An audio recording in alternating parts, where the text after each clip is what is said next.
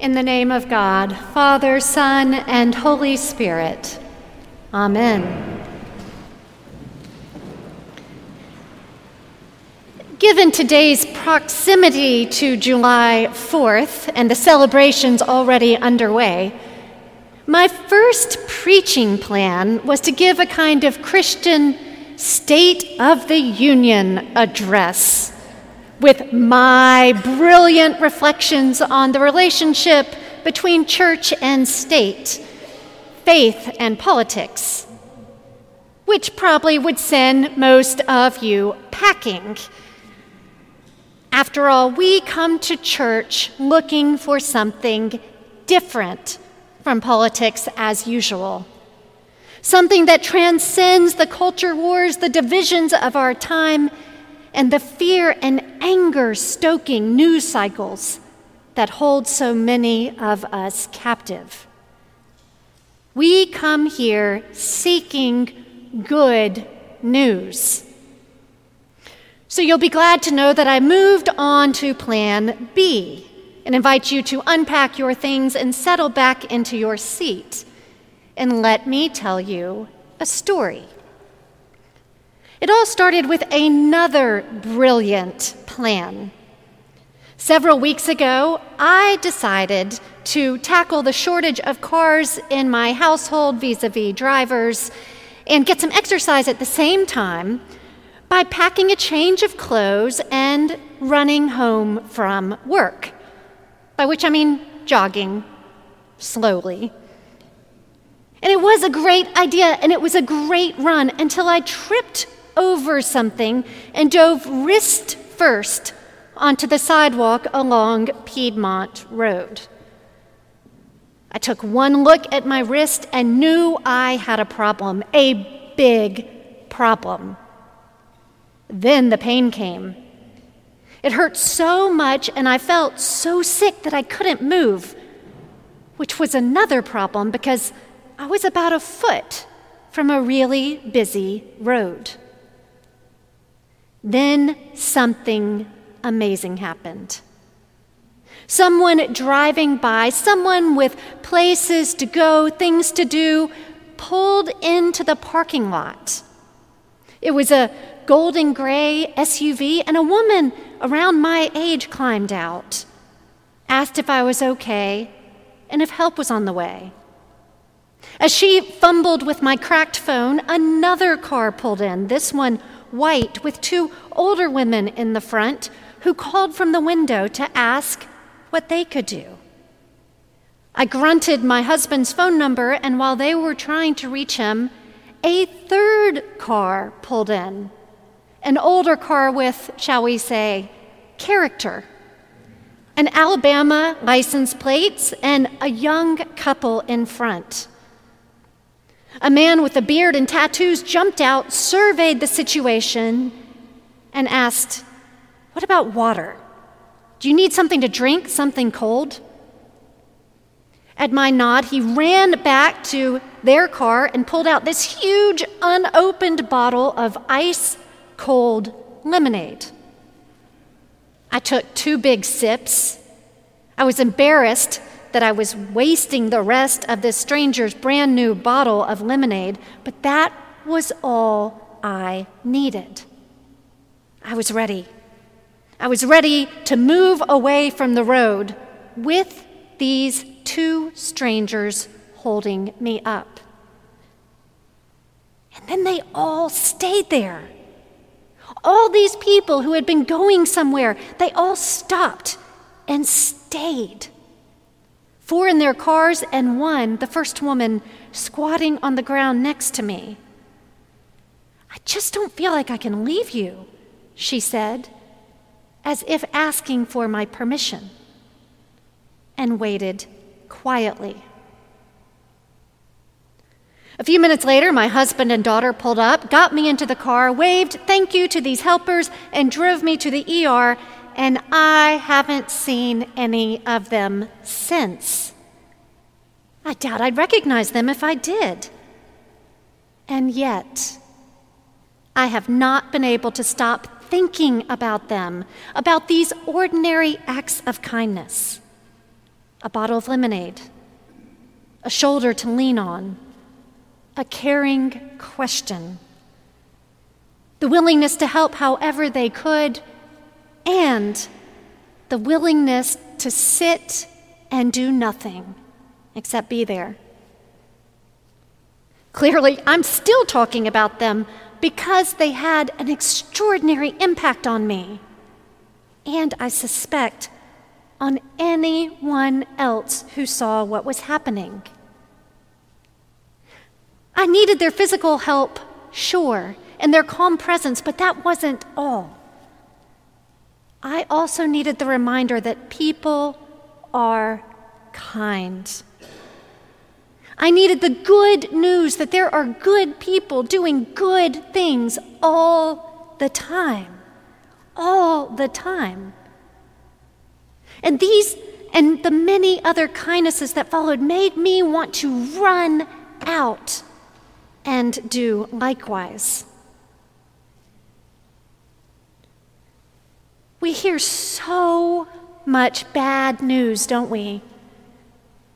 We hear so much sad, discouraging news, so much about what's wrong in our world today, or in our communities, in our country, in ourselves. We hear so much bad news that we might start to believe that this world is a bad place, that we're all bad people, that selfishness, deceit, meanness, apathy is the normal and primal state of affairs. But it's not. It's not.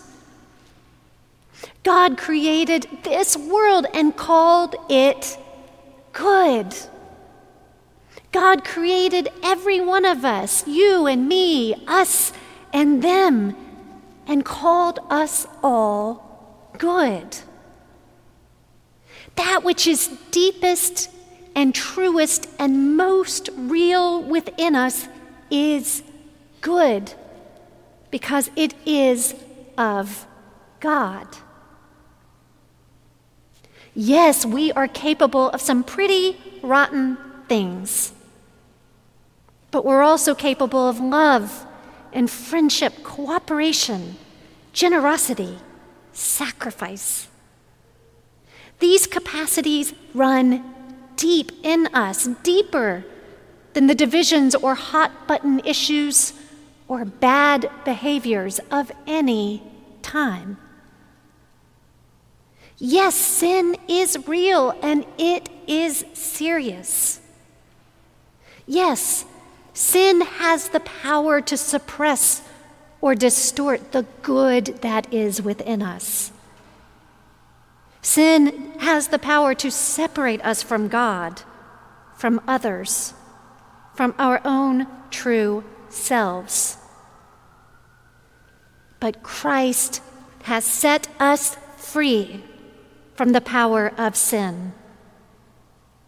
Christ has set free those deeper capacities in us. Christ has freed us to do the good that is in us and to see the good in others, even when no one else is looking even when we don't get credit, even when it's not our job, even when people don't agree with what we're doing. That is freedom, my friends. And with that freedom comes power. With that freedom comes the power to impact, to influence, to inspire others. We have the power, each and every one of us, to transform our communities, our nations, our world, one cup of water at a time. Which, if you ask me, brings us back to faith and politics. Maybe we've actually been there all this time. Because politics is not just about public politicians and campaigns and Supreme Court decisions.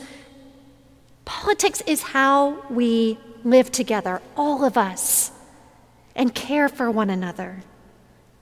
It's about how we live our shared values and identity. It's about how we seek the common good, starting right here. And faith, well, faith is not just about what you say you believe intellectually, it's also how you act, and it's how you see. Our faith affects how we see people and the world around us. In faith, in Christian faith, we see Christ, the universal Christ. We see Christ present and active everywhere, in all people. And we remember that others just might see Christ in us too. Sure, we could spend all day, every day, trying to get other people to believe, to think, to act, to vote, to worship like we do. We could spend all our time yelling or posting about what other people are doing wrong complaining about our leaders and institutions, stewing over the frenzy of the day as it unfolds before us on our phones or TVs, and waiting for the powers that be to do something about it. Or, or, we can accept the freedom that we have been offered. We can pick up the power that's in our own hands and follow Christ to love and serve. We can be kind. We can be trustworthy and trusting. We can see our neighbors and be seen by them. We can serve we can be the community that we long for. And we can magnify the small and big acts of kindness, the heroic sacrifices that are happening all the time, just by looking for them and talking about them, spreading, as Dean Candler says, good gossip. And we can magnify the goodness around us by saying thank you whenever we can. And with that, I want to say thank you. Thank you all for the many ways that you see and care. Thank you for visiting the sick and suffering and isolated. Thank you for welcoming strangers, for sitting with the dying, or grieving. Thank you for reaching out to those in need, for, to, for supporting the outreach ministries of this church. Thank you for praying together for this church and this country and our leaders. And thank you to the Altar Guild for this cup of water. Amen.